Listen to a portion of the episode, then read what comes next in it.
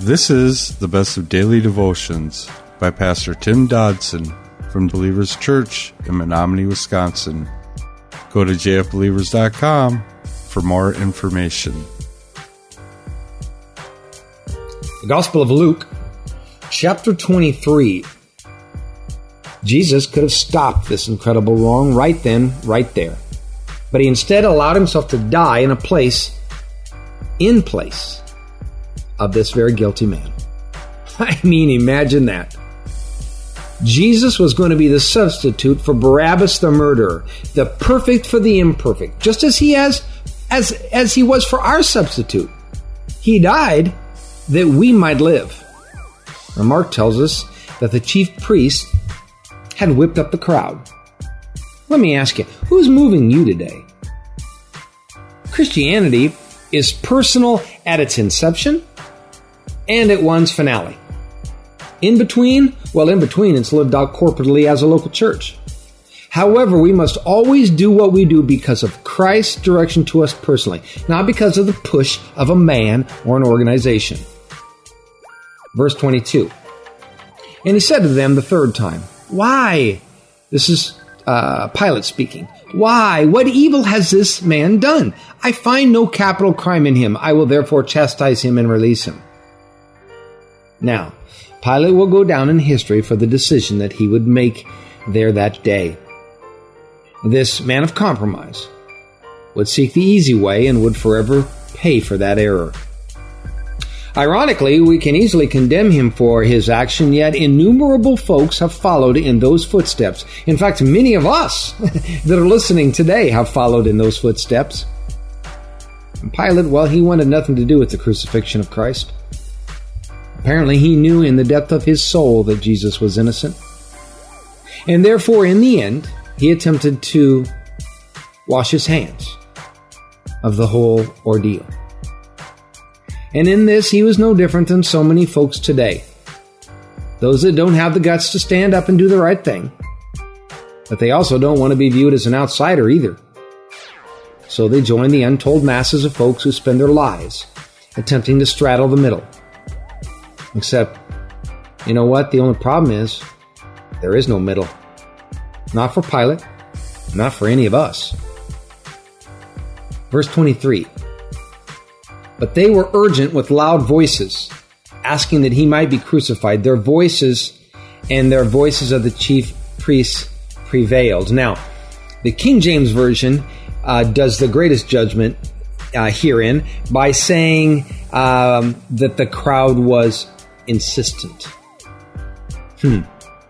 Even today, as the world unravels in the daily newspaper, and the people cry for peace, but ironically, they reject the only Prince of Peace. Pilate was trying to put forth a last ditch effort to save Jesus, but ironically, the whole time Jesus was trying rather to save him. History does record that Pilate eventually lost his governorship soon after this event. So the story goes. Indeed, whatever we attempt to hold on to at the cost of Jesus in our life is sure to be lost in the end. Why? What evil has he done? quote unquote. And the people chanted all the louder, Crucify him! Ironically, just a week before, the people were crying, Hosanna, Hosanna. Blessed is he who comes in the name of the Lord. What a vivid picture of the fickle hearts of men. Verse 24 says Pilate decreed that what they asked for should be done. Now, some folks today want to blame the crowds, and some blame the Roman army. Then there are those who lay the guilt at the feet of the religious leaders. And indeed, all of these on some level are true. But for sure, Pilate pulled the trigger. There's no doubt about it.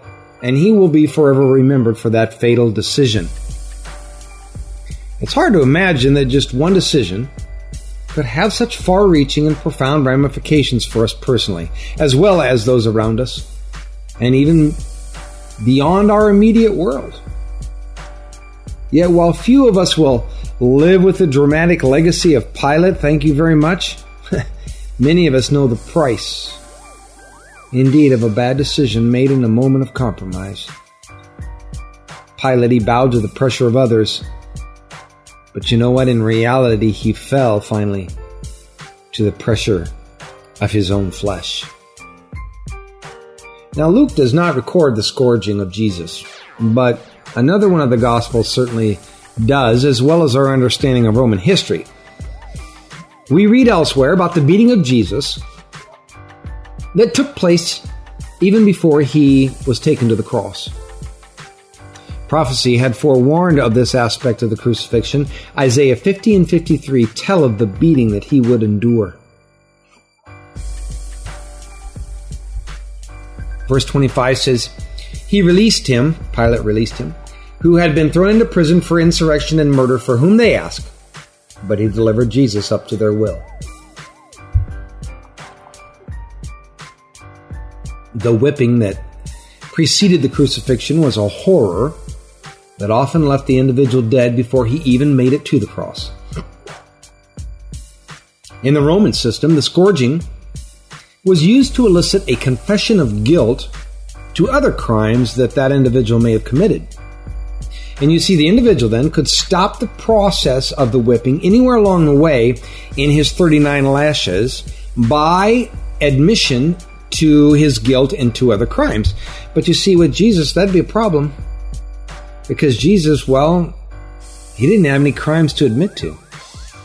So he stood silent as they beat him over and over and over 39 times, and he said nothing. The tool that is used in such whippings is actually a cat of nine tails with bits of glass and pottery embedded in the ends of the leather. So, as it wrapped around the victim, it would rip open the flesh, exposing bone, muscle, and organs. Once again, most people would never survive 39 lashes and they would actually die right there. However, Jesus did not. No, because he had an appointment with destiny. Now, some folks, some folks today have the innate ability to remove themselves from this horrific scene. They're able to make light of it or ignore it altogether. But I, however, am not one of those people. Verse 26 of our text says, When they led him away, they grabbed one Simon of Cyrene coming from the country and laid the cross on him to carry it after Jesus. Now, please note that Jesus carried his cross. And you know what? Today he's asking no less of us. For the cross is a vehicle of death, and we are to die to this world and to all that would keep us from a discipled walk with him. Luke 9:23 says, He said to all, If anyone desires to come after him, or come after me, let him deny himself, take up his cross, and follow me. That was our daily devotions by Pastor Tim Dodson. For more information about Tim Dodson and Believers Church, visit jfbelievers.com